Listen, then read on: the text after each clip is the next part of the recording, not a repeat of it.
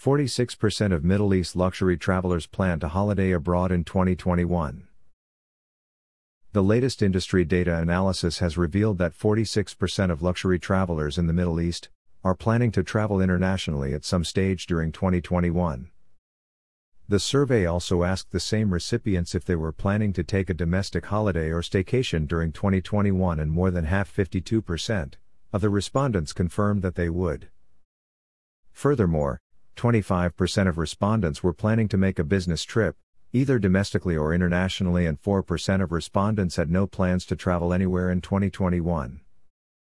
Middle East luxury travelers were also asked about their frequency of travel. Minus 31% of respondents said they plan to travel twice over the next 12 months, and 25% confirmed they were planning on making at least one overseas trip.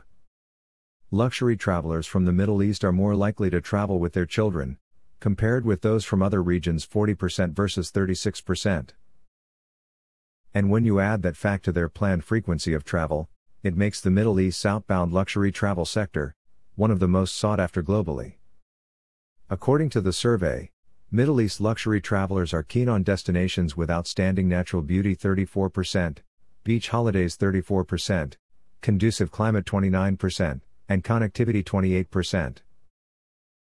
The survey also uncovered that luxury travelers in the Middle East are most concerned about health risks of traveling 43%, and safety 35%.